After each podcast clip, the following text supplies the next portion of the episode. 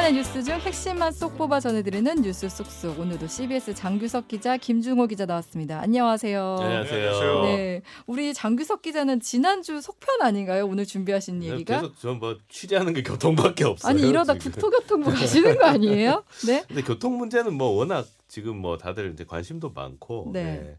그 노인 무임승차 관련해서 좀 보다 보니까 네. 아, 좀 빠진 게 있다 어. 네, 이런 생각이 좀 들었어요. 네. 근데 어떤 문제가 네, 있을까요? 좀 보면은 제가 그 영국에 살 때 그 당시에는 그랬어요. 그 아이들을 데리고 어른이 타면 어른도 공짜였어요. 아 진짜요? 네. 오. 근데 지금 바뀌었어요. 지금은 이제 어른은 요금을 내고 대신에 11세까지는 공짜입니다. 아, 예. 애들 나이... 동반 네, 네 명까지는 어, 공짜로 탈 수 있어요. 오. 네. 그렇기 때문에 이게 그 노인 무임승차 문제를 얘기하고 있지만 네. 사실 이게 그 제가 이제 좀 전문가들 취재해 보니까 이거는 노인하고 어, 어린이 그런 식으로 그 세대 간의 재원을 어떻게 배분할 거냐 이 문제다 음. 이렇게 풀어야 되는 거다 이렇게 네. 얘기하는데 실제로 보면 외국 사례를 보면 뭐 런던 같은 경우도 11세 미만 같은 경우는 교통요금이 무료고 음. 11세 16세 청소년 요금도 엄청 저렴해요. 네. 네. 사실 영국 물가 엄청 비싸잖아요. 그러니까 그- 생각해 보니까 왜 노인 무임승차 얘기할 때 왜 청소년은 무임승차가 아니지 이 생각이 들긴 네. 그렇죠. 하네요. 예. 그렇다고 또 영국에서는 노인은 다 무료로 해주는 것도 아니에요. 아. 예. 뭐 English National Concessionary Scheme이라는 게 있는데 이게 뭐 우리나라 치면 뭐 경로 우대증 비슷한 그런 건데 네. 어 이거를 갖고 있으면 버스는 이용이 가능합니다 음. 무료로. 근데 지하철은 어 안 되고요. 네. 지하철을 타려면 공짜로 타려면 런던에 살아야 됩니다. 아. 네, 60세 이상 고령층만 가능하고요. 네. 이것도 출근 시간이 지나고 오전 9시부터 이용할 수 있습니다. 아, 복잡한 네. 출근 시간은 안 예. 되고. 예. 그래서 이제 이렇게 여러 가지 좀 제한을 좀 두고 있는데 반면에 우리가 우리 같은 경우는 어린이는 만 5세까지만 무료. 음. 예. 그 다음부터 초등생부터는 이제 교통 요금을 내야 되죠. 네. 어, 기본 요금이 한 50% 정도. 근데 노인은 뭐 이용 시간 제한 없이 지하철을 무료로 이용할 수 있어요. 예. 다만 시내버스는 기본 요금을 내야 되고 네. 환승 할인도 안 되죠. 예, 이런 부분 좀 제약은 있긴 한데 이 노인 무임승차 문제들을 쭉 보다 보면 좀 외국하고 같이 얘기하다 보면 결국은 어느 세대에 어떻게 재원을 좀 배분할 거냐 아, 교통복지에 있어서도 네네. 이제 그 문제로 이제 넘어갈 수 있다 음. 그런 건데 사실 84년에 1984년에 이제 당시 대통령이었던 전두환 씨가 어, 노인 100% 무임승차 해라 이게 얘기할 때는 대중교통이 뭐 지하철만 해도 뭐, 뭐 4, 5선까지인가 그거밖에. 없었어요. 네네. 예. 그리고 노인 인구도 엄청 적었습니다. 어. 예, 그러니까 사실 무임승차 시켜줘도 부담이 크진 않았고 그 당시 3.8%라고 하더라고요. 노인 3.8% 승차. 개- 네. 근데 그 당시 어떤 어떤 시대였냐면 네. 둘만 낳아 잘 기르자 하다가 아. 둘도 많다 하나만 낳자 아. 하다가 하나 낳고 그 다음에 그 정관 수술을 해서 불임 시술을 하면 아파트 당첨권을 아, 그 진짜요? 특별 공급을 해주던 시대였어요. 지금과 너무 다른 예, 완전. 정반대죠. 네. 예. 그러니까 당시에는 산하 제한 정책까지 할 정도로 어. 어린 인구가 너무 많아. 아. 이, 어, 이 아동에 대해서 교통요금을 할인해 주면 이게 더애 그렇지 낳을까봐. 부담이 큰 거야 네, 일단은 네. 정, 재정적으로도 어. 예. 그러다 보니까 이제 노인 복지는 어느 정도 가고 이제 어린이 복지는 좀 적었는데 네. 40년 동안 이걸 못 고쳤어요. 아. 예. 그러다 보니까 어린이하고 노인 인구는 지금 역전이 됐고요. 네. 예. 근데 여전히 교통복지나 이동권 혜택은 이제 노인 세대에 집중 집중이 돼 있죠. 음. 그래서 이걸 좀 고쳐보자 이렇게 얘기는 했는데 네. 그동안 뭐 계속 얘기 나왔지만 한 번도 이게 고쳐지지가 않았어요. 음. 예. 오세훈 서울시장이 이제 최근에 다시 네. 이제 좀 중앙재정으로 좀 보전해 달라 이러면서 또 이제 에, 이슈가 됐고 그러다 보니까 이제 좀 다시 물이 붙으면서 홍준표 음. 대구시장이 또 받았죠. 네, 네. 무임승차 저기 연령을 70세로 높이자. 거기는 이제 버스까지 무료로 하겠다. 네. 예. 그러니까 70세 이상이 노인이지 뭐 65세 이상이 음. 노인이냐 이러면서 이제 노인 논쟁까지 붙은 거야 이제. 네. 예. 노인 적정 네. 연령이 몇 살이냐. 그렇죠. 몇 네. 살이냐 여기까지 붙어 있어서 논란에서 지금 빠져 있는 게 뭐냐면 네. 어, 노인복지법 시행령입니다. 어. 예. 노인복지법 시행령이 이게 문제가 되는 게 19조에 별표가 있는데 네. 65세 이상 노인에 대해서 도시 철도 요금은 100분의 100을 할인해라 이렇게 딱 정해져 있어요. 아, 여기 나이가 65세 이상으로 정해져 있고 100분의 100을 할인하면은 그냥 무료. 무료 네. 무료로 해주라고 딱 규정이 돼 있어요. 네. 노인복지법 자체에 보면 65세 이상의 자에 대해서 어, 그런 할인을 할 수 있다 이렇게 돼 있어서 사실 지자체가 뭔가 이렇게 결정할 수 있는 것처럼 보이잖아요. 아. 근데 시행령에 보면 100분의 100을 딱 지정을 해놨어요. 도시철도 아. 100분의 100 이렇게.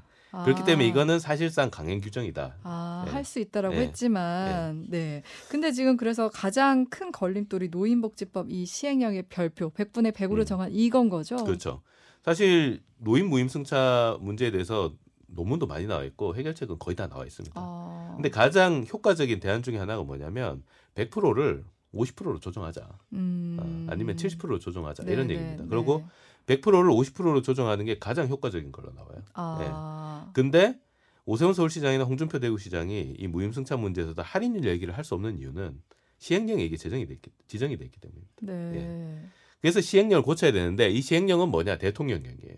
그러니까 국회에서 정하는 법률이랑 아, 다른 거죠. 대통령이 고칠 수 있게 돼 있습니다. 예. 아, 그러면 이 문제 해결은 결국 대통령이 나서야 그렇죠. 되는 예. 거죠. 네. 그러니까 이 시행령의 별표를 삭제를 딱 하면 음. 뭐 할인율을 적용하고 그다음에 출퇴근 시간 때 이용 요금을 뭐 차등 적용한다거나 아니면 아- 어린이 요금을 조금 더 낮춰주면서 노인 할인율을 뭐 낮춘다거나 이런 식으로 여러 가지 이제 정책 조합들이 가능한데 네. 시행령에 딱 100분의 100이 딱 들어가 있으니까 아. 아무것도 못 하는 거예요. 네. 근데 사실 지금 이 무임승차 관련해서 뭐 아까 서울시장도 논쟁을 하고 있고 대구시장도 얘기를 하고 있지만 여기에서 전 중앙 정부는 좀 빠져 있다 이런 느낌이 좀 사실 강하더라고요. 발 빼고 있는 거죠. 아, 사실 그 지금 현재 시행령의 별표를 빼야 된다는 얘기도 뭐한 10년 전부터 나왔어요. 네. 음, 근데 대통령이 그걸 몰랐어? 모르는 건 아니죠. 네. 네. 근데 이거는 말할 수 없는 비밀입니다. 사실. 뭐죠? 보수 여당 입장에서는 노인표가 아, 노인 무임승차 문제를 일단 건드리는 순간 표 빠지는 소리가 들리는 음. 거예요. 실제로 홍준표 대구시장이 노인 연령을 무임승차 연령을 70% 상한 상한을 올리겠다 네. 이렇게 얘기하니까 당장 국민의힘에서 이거 자멸로 가는 스모킹 건이다 이런 말까지 어, 나왔습니다. 예, 그렇구나. 예. 그러니까 거의 뭐 금기에 가까운데 음, 문제는 노인 인구는 앞으로 더 늘어나요. 그렇죠. 예.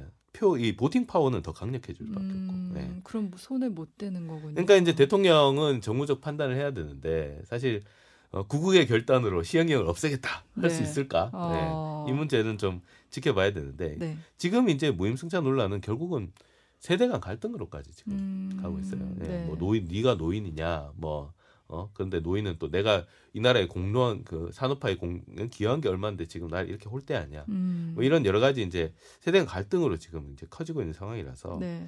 어쨌든 대통령이 좀 해답을 내놔야 되지 않을까 음. 예, 그런 생각이라서 네. 어, 이 문제를 보는 이제 또 하나의 관점, 음. 관점, 예, 이거는 시행령을 한번 좀 보는 게 좋겠다, 예, 음. 이렇게 말씀드리고 싶어요. 근데 이 무임승차 문제는 뭐 윤석열 대통령 얼마 전에 일단 공공요금 인상을 자제해달라고 했지만 네네. 이렇다고 해결되는 문제가 아니라 네. 어쨌든 한 번은 풀고 가야 좀 되는 합리적으로 문제잖아요. 왜냐하면 인구 구조도 많이 바뀌었고 네. 예, 우리나라 상황도 많이 바뀌었기 때문에 이 문제는 좀 한 번 더 짚고 넘어가야 될 때가 이제 온 게 아닌가 이렇게 음, 보고 있습니다. 네, 예. 대통령의 결단이 필요한 네. 시점이다. 이렇게 정리를 할게요. 우리 김중호 기자가 뉴스 쏙쏙 합류하자마자 지금 법조 이슈가 막 정말 무지막지하게 쏟아지고 있는데요. 그래서 오늘 이제 뉴스 쏙쏙에서는 김 기자와 이번 주 이슈가 됐던 이 네. 법조계 얘기들을 쭉 해보려고 하는데요.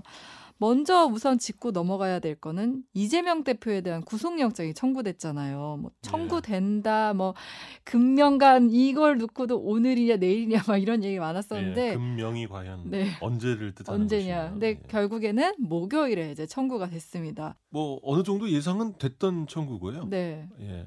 결국 시기 문제였을 뿐이지. 그 현직 야당 대표로는 아마 이번이 최초일 겁니다. 그쵸. 예, 영장. 청구 자체가 네. 뭐 발부는 뭐 추후의 문제고 어, 검찰 입장에서도 지금 제1 야당이잖아요. 제1 네. 야당 대표를 불러가지고 이렇게 뭐 자기네들 필요에 따라서 불러가지고 확인하고 하겠다고 세 차례를 불렀을 리는 만무하고 음, 이미 이 정도의 소환 일정을 잡았다는 거는 예, 영장 청구까지를 감안했다고 보는 게 통상적일 음, 거고요. 네, 네. 그래서 결국은 또 영장 청구를 했네요.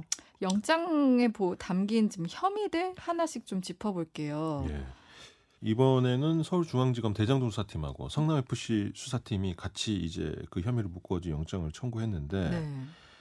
특정경제범죄 가중처벌법상 배임, 그다음에 이해충돌 방지법과 부패 방지법 위반, 네. 특정범죄 가중처벌법상 뇌물 범죄수익 은닉 규제법 위반 혐의 음, 굉장히 복잡합니다. 네, 네, 네. 그러니까 그렇죠. 배임과 이해충돌법은 그 대장동과 관련된 거고 그렇죠. 뇌물 범죄는 성남 음, FC 성남 후원금과. 관련된 예. 거죠. 뭐 삼자 뇌물이다, 뇌물수레다, 뭐 굉장히 많이 많이 뇌물죄를 적용을 했네요. 이제 직접 받은 걸로 이제 보겠다는 거죠. 어, 위례 대장동 개발 의혹과 관련해서 말씀하신 대로 배임, 그다음에 이해충돌 방지법 위반죄가 적용됐는데요. 네. 이 성남시장 시절이죠. 2014년 8월부터 올해 1월까지 대장동 개발 사업 과정에서 최종 결재권자로서 초과 이익 환수 조항을 빼도록 결정했다. 음. 예, 이 부분이죠. 네. 그래서 확정 이익 1,830억 원만 배당받도록 해 성남도시개발공사에 4,895억 원의 손해를 끼쳤다. 아. 그러니까 1,830억 원, 억 원의 환수 조항이라는 거는 네. 이재명 지금 현재 대표 입장에서 보게, 보게 되면 이거는 굉장한 업적이라고 지금 얘기를 하고 그랬죠. 있는 네, 부분이죠. 네, 네. 근데 검찰은 1,830억 원만 배당받았다. 음. 이만 차이에서 보면 이 범죄 혐의로 영장 청구가 갈리게 됐네요. 그러면 그 영장에 보면은 4천 배임 금액으로 4,800억 원 정도를 적시를 했잖아요. 예, 예. 이건 어떻게 봐야 되는 거예요? 음, 이제 전체적으로 대장동 사업을 했을 경우에 이런 거를 계산하는 이제 뭐 공식이랄까요? 그런 것도 있는데 거기서 네. 나오는 그 전체 이익들 네. 이런 거를 따져보고 그다음에 초과 이익 환수 조항을 적용했을 때는 과연 이게 어느 정도 했었을 것인지 이런 것들을 갖다가 공학적 계산 방법을 통해 가지고 이런 구체적인 어, 액수가 나왔을 텐데 음. 사실 이건 뭐 기소 단계에서 좀 상징적이라고 하긴 그렇지만 어느 정도 이제 기준을 잡기 위한 거고 네. 판결이나 이런 거에 나왔을 때 만약에 혹시라도 유죄가 어. 나온다고 한다면 네. 이 혐의 내용이 뭐 전부 다 인정되거나 이런 건 아니고 음, 네, 네. 재판 결과를 봐야 됩니다. 음. 근데 이 참 결과적으로 말, 말씀 드리면 검찰 쪽에서는 네. 그 1,830억 원을 받았다고 지금 자랑을 하는데 음. 사실은 그게 아니라 추가로 4,800억 이상을 더 받을 수 있었다. 네. 이 이야기인 거죠. 음. 근데 그거를 일부러 포기했다. 포기하도록 만들었다. 그래서 손해를 끼쳤다. 지금 네. 이 논리인 겁니다. 그러니까 초과 이익 환수정을 안 뒀기 때문에 그만큼을 이득을 얻을 수 있었는데 그걸 포기한 거다. 그렇게 고의적으로 안. 뒀다는 거죠. 음. 포기 그러니까 이걸 갖다가 이것을 그 성남 도계공에서 받지 못하도록 하기 위해서 고의적으로 초과 이익 환수 조항을 갖다 뺐다. 음. 이 논리가 되겠죠. 그리고 아까 그 성남 FC 후원금 건과 관련해서는 우리가 보통 다들 추정하기로는 제 3자 뇌물죄가 저- 혐의가 적용될 거다 했었는데 예, 예. 뇌물 혐의를 적용한 건 어떻게 봐야 돼요?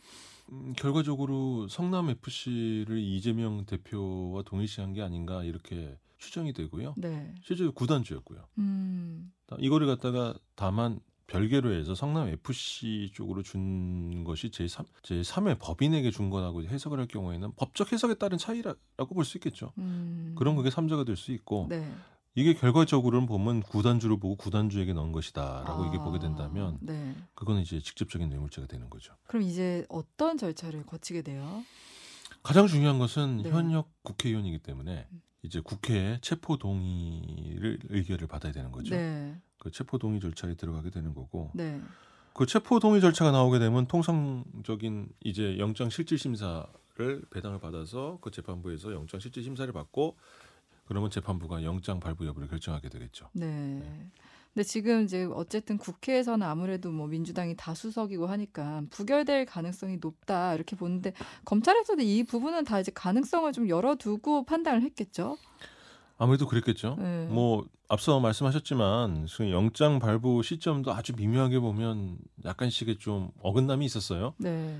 어, 그 검찰 관계자가 금명이라는 법조 출입하는 기자들 사이에서는 상당히 생소한 단어라고 얘기를 그러니까요. 하는데 그날이 원래 화요일에 그 말을 해서 네. 사실 금명이면 화, 수, 그렇죠. 수요일에 이제 금명이란 말이 오늘 거죠. 뜻이니까 그래서 그런 식으로 이제 어떤 특정일을 어, 지정하는 듯한 그런 표현은 잘 안 쓰거든요. 네. 아, 그래서 거의 사실상 지금 다 준비가 된 것 같다라는 얘기가 나왔는데 정작 화요일 수요일엔 나오질 않았어요. 예. 음. 검찰 내부적으로도 네. 지금 민주당 내부도 그러겠지만 뭐 굉장히 복, 복잡한 셈법을 거쳤을 거예요. 음. 물론 결론적으로는 뭐 예상됐던 일이다 네. 이렇게 옆에서 관찰하는 사람들은 편하게 얘기하지만 네. 실제적으로 검찰 입장에서는 이 영장이 실질적인 영장 실질 심사 과정으로 들어갔을 경우에 네. 혹시라도 음. 가능성은 높지 않지만 음. 일단 영장 실질 심사에 들어갈 가능성조차 높지는 않지만 그렇죠. 네. 혹시라도 가서 또 혹시라도 검찰 입장에서는 기각될 경우 네. 그 후폭풍은 어마어마하겠죠. 음. 검찰 조직뿐만 아니라 사실 윤석열, 윤석열 정부 자체가 굉장히 큰 정치적 타격을 입을 수 있는 사안이기 때문에 네. 그런 부분에 대해서 굉장히 많은 검토나 음. 또 고민을 하지 않았을까 그런 데서 좀더 음. 시간이 필요했었고 그래서 좀 약간 늦춰진 것이 아니냐 그런 얘기 나오는데 음. 거꾸로 이제 민주당 입장에서도 네. 어, 당연히 지금 현직 당 대표가 네. 민주당 입장대로라면 정치적 탄압 때문에 이런 부당한 재판을 받게 되는데 부결시켜야겠죠. 네, 그렇죠. 하지만 또 내부적으로는 그렇게 단순하지만은 않다. 얘기를 하죠. 네. 그렇죠. 네. 뭐 아주 뿌리 깊게 나왔던 어, 이재명계와 계와 친문과의 갈등. 뭐 지금은 그 친문이라고도 얘기하지만 그게 뭐 대선 후보 경선 기간 중에 나왔던 이낙연 네. 캠프 쪽 인사들과의 관계들 네. 이런 것 때문에 심지어는 지금 이재명 대표를 지지하는 쪽에서는 이 음. 대장동 사건 자체의 발단이 그때 대선 경선 아, 과정에서 네. 이낙연 후보 측으로부터 사실 시작이 된 것이다. 이런 얘기들을 많이 하면서 굉장히 좀 감정적으로 날을 세우고 있는 상황이기 때문에 음, 네. 이낙연 전 총리를 지지했던 그런 쪽 입장에서는 사실 지금도 굉장히 감정이 양측에 있는 걸로 알고 있습니다. 네.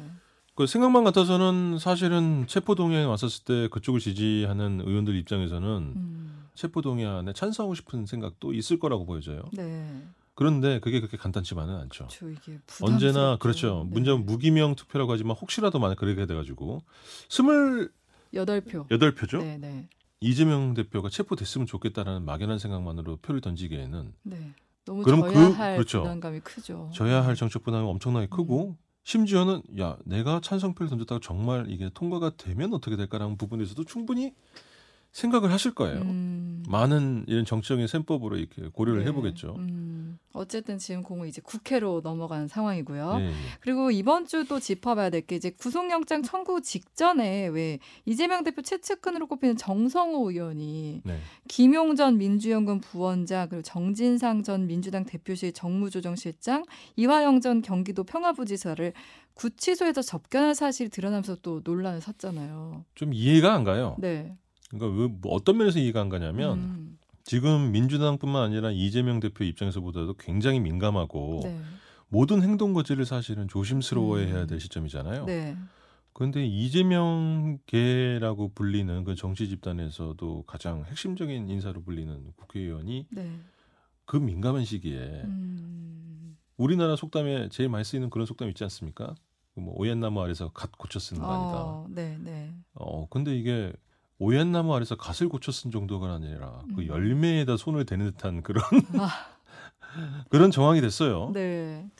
어, 면회를 했다는 겁니다. 음. 그리고 김용, 정진상 뭐 이런 인사들하고 그 전부터 대선 캠프 때부터 굉장히 친했기 때문에 네. 단순한 위로 차원 음. 그리고 자기가 또 변호사기 때문에 약간의 그 조언. 법률 조언, 네. 법률적 조언을 위해서 만났다는 건데 그런 동기가 있을 수도 있겠다는 것까지는 또 납득이 가요. 네. 근데 그러면 그냥 일반적으로 가가지고 일반적인 면회 신청을 해가지고 만나보고 거기서 네. 그런 조언을 했다고 한다면 또 모르겠는데 이번에 일반 면회 신청이 아니었던 예, 거죠. 장소 변경 접견이라는 뭐 일반인들은 이렇게 네. 좀 생소한 그런 단어인데 뭐 간단히 말씀드리면 특별면회라고 보시면 될 것 같아요. 음. 예, 뭐 아무래도 현- 현역 현재 국회의원이라는. 그런 지위나 네. 이런 부분들을 많이 감안한 조치로 보여집니다. 음. 그런데 이제 왜 굳이 그렇게 위, 위문만 하고 네. 법률 상담만 한다고 그런다면 음. 왜 굳이 그런 심사를 받아야 되는 그런 거를 요청을 했을까? 음. 그러면 이제 의심을 담아 보는 쪽에서는 이런 얘기를 하는 거죠. 더군다나 지금 문제가 되는 게 어, 그런 면담 장소에서 했다는 얘기 아니겠어요? 네. 앞으로 이재명 대표가 대통령이 될 거다. 음. 이런 식으로 가면 뭐, 뭐 그리고 뭐 또, 또 알리바이, 알리바이는 만들어라. 네. 있는 거냐? 음. 해석에 따라 가지고 엇갈리게 받아들일 수 있는 부분이에요. 네.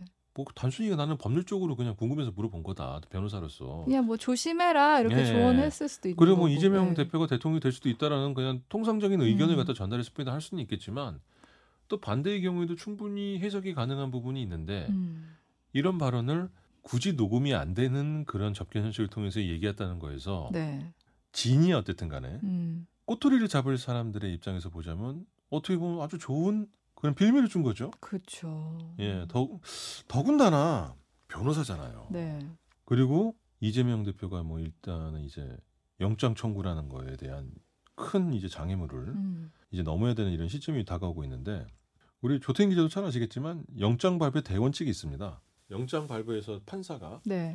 아 이건 정말 영장을 발부해야겠구나 했었을 때 가장 크게 드는 이유가 두 가지가 있어요. 뭐겠어요? 늘 얘기하잖아요. 도주 우려가 있고 그렇죠. 뭐 증거 인멸의 가능성이 있고 뭐 이런 거 그렇죠, 아닐까요? 그렇죠. 네. 우리 형사사법 시스템상 원칙적으로는 사실 예전까지는 사안이 중대하든 중대하지 않든 원칙은 불구속 수사입니다. 네. 인권 보호 차원이죠. 그렇죠. 네. 근데 그걸 깰 수밖에 없는 이유 중에서 가장 판사들이 좋아하는 이유는 그 두 가지예요. 어. 도주의 우려가 있거나 네. 증거인멸의 음. 가능성. 음. 근데 재밌는 건 뭐냐면 이재명 대표는 그 전에도 한번 말했는데 아 뭐 영장 청구한다는데요. 그때 거기에 대한 네. 답변이 그거였죠. 아 제가 어디 도망가기라도 한답니까? 그렇죠. 근데 공교롭게도 보면 제가 뭐 그렇다고 증거 인멸 하겠어요 이런 거 하나 정도 붙여줄 수도 있는데 아. 그 얘기는 안 했단 말이죠. 예? 그런데 지금 이것이 뭐 우연의 일치인지 아닌지 모르지만 네. 그정 의원의 행위는 네. 어떻게 보면 판사들에게 영장 음. 실질 심사까지 간다면 네. 분명히 검찰 측은 그렇게 주장할 거예요. 이 사례를 음. 들어서 이 말을 맞추거나 네. 회유를 하거나 음. 증거를 오염시킬 가능성이 매우 높다 라고 음. 분명히 주장을 할 겁니다. 네, 네, 네. 물론 현재로서는 실질 심사까지 갈 가능성이 그렇게 크진 않죠. 네. 근데 그렇게 될 경우는 이건 굉장히 치명적이에요. 음. 증거인멸 가능성의 근거가 될 수 있는 거죠. 보이잖아요. 네. 또 김건희 여사 관련해서 또 얘기를 좀 예, 해보려고요. 이것도 또 민감한 네. 대목들이 있죠. 그 도이치모터스 주가 조작 판결을 한번 짚어볼게요. 그 권오수 전 회장 유죄 판결 받았지만 집행유예가 나왔고 그런데 네. 이 판결에서 주목해야 하는 거는 포괄일죄가 적용됐다는 거잖아요. 그렇습니다. 포괄일죄 적용하면서 이제 김건희 여사의 계좌가 주가 조작에 이용된 시기도 공소시효를 넘기지 않은 상황이 됐고요. 이거 어떤 의미가 있는 거예요? 수사를 해야 된다는 거죠. 아, 네, 네, 네. 네, 김건희 여사를 어떤 식으로든 수사를 해야 된다는 목소리에 많은 무게가 실리게 된 거죠. 음. 예. 근데 여기서 전주는 또 무죄를 받았잖아요. 이렇게 예. 되면은 김건희 여사에 대해서도 적용하기 어렵지 않나? 뭐 이런 얘기도 나오는데. 사실 법이라는 거는 네. 해석의 여지와 아주 작은 그런 거에 따라서도 일관성도 있어야 되지만 또 그런 독립성도 있기 때문에 네. 어, 사실 법률가들이 어떤 케이스에 대해서 어떤 케이스를 기반으로 해서 예측은 하지만 그걸 공개적으로 얘기하는 건 굉장히 꺼려하긴 해요. 음. 근데 다만 이렇게 보이긴 합니다. 이번에 전주를 기소한 거는 아마 전에 네. 이 정부가 바뀌기 전에 그 수사팀에서 그때 기소할 당시에 아마 이걸 했을 텐데 어느 정도 시범 케이스적인 측면이 있지 않나 싶긴 합니다. 음, 법원에서 어떻게 판결할지 한번 보려고요. 전주에 대해서도 처벌을 하는지. 그렇죠. 뭐 음. 예를 들자면 뭐 지금 수사를 또 검찰에서 수사를 하고 있는 블랙리스트 사건 같은 경우도 네. 전에 환경부 블랙리스트 사건이 어, 네, 네, 네. 그때 맨 처음에 어, 기소가 됐었죠. 네. 그게 확정 판결을 하고 나니까 바로 전방위적으로 모든 관공서에 대한 블랙리스트. 블랙리스트 수사로 확산이 됐단 네. 말이에요. 음, 사실 검찰 측 입장에서도 이런 전례가 없는 사건 내지는 처음 접하는 사건, 아. 뭐 아니면 굉장히 좀 긴가민가, 네. 아리까리하다, 예측 불가능하다 싶은 검찰 입장에서 당연히 무죄가 나오는 사건을 기소한다는 건 가급적 피하고 싶은 거죠. 음. 검사 입장에서는 네, 네, 그건 실패니까요. 그렇죠. 그런 부분에 대해서 굉장히 고민이 많았을 겁니다. 음, 제가 취재해 본 바로도 음, 통상적인 주가 조작 사건에서 전주가 처벌된 예는 극히 어, 희박하다. 그러니까 전주라는 게 돈을 댄 사람이잖아요. 이 그렇죠. 돈을 댄 사람이 주가 조작에 가담했느냐 이게 명확하지 않은 건 거죠. 거기에 대해서 상당히 높은 수준으로 정황 수준 이상의 높은 수준으로 입증을 네. 해야 되는 책임이 있습니다. 음, 그런데 이제 그게 쉽지 않겠죠. 음, 단순히 그냥 그 사람의 계좌가 쓰였고 네 계좌에서 돈이 빠져나가고 뭐. 그러죠. 네. 예를 들자면 전화 주문 같은 할 경우에는 녹음 기록이 남아 있다고 한다면 그게 그 계좌 본인이 한 건지 음, 아닌지 그게 분명하겠죠. 네. 근데 대부분 다 이렇게 컴퓨터나 휴대전화를 통해 가지고 하게 될 경우에는 계정은 있지만 네. 그 계정을 여러 사람들이 같이 로그인해서 쓸 수도 있는 그쵸, 거기 때문에 그쵸, 네. 예, 그런 경우가 또 되게 또 빈번하고요. 음, 그러니까 이제 본인이 직접 그걸 했다는 걸 또 입증해야 되는 또 단계를 넘어서야 되는 거고. 아, 그럼 본인이 투자를 했다고 하더라도 그걸 샀다고 하더라도 정황은 분명히 아 뭔가 이 주가 조작 사실을 알고 한 것 같다라는 게 있더라도 음, 정말 그 주가 조작의 구체적인 행위를 인식하고 그 투자를 했느냐 또 이 부분도 입증을 해야 되는 경우가 있어요. 음. 어쨌든 김중호 기자가 보시기에는 검찰이 이제는 수사를 안 할 수가 없는 상황이다. 수사는 해야죠. 네. 사실 수사를 안 한다는 것 자체가 굉장히 문제가 될 수 있는 거죠. 음, 이 정도까지 의혹이 나오고 그러면 어, 이 부분에 대해서는 사실 공소시효가 문제였지 음, 공소시효가 만약 지났다고 한다면 사실 수사는 의미가 없기 때문에 음. 예, 그렇겠지만 지금 법원이 이렇게 판단이 나오면서 물론 확정 판결은 아닙니다. 네. 그리고 지금 약간 그 정치적인 배경이긴 할 텐데 사실 검찰 내부에서 빠른 시간 내에 어떤 식으로든 수사할 거다라는 또 얘기도 나와요. 아. 왜냐하면 지금 어, 민주당에서 지금 특검법 발의를 아, 네, 카드를 네, 꺼내고 네, 있잖아요. 네. 그러면 이제 어, 대통령실이나 아니면 음. 여당 입장에서는 음. 거기에 대한 방어책으로서 아. 예, 차라리 수사를 먼저 빨리 받아버리는 게 아, 그러면 특검하기 이제 전에. 특검 네. 뭐 그렇다고 하더라도 민주당은 특검은 계속 추진할. 것으로 보여요. 네, 네. 그렇다고 하더라도 이제 그건 명분 싸움이 될 테니까요. 음, 오늘 뉴스 속속은 여기서 마무리할게요. 두 분 오늘도 나와주셔서 감사합니다. 네, 고맙습니다. 네, 감사합니다.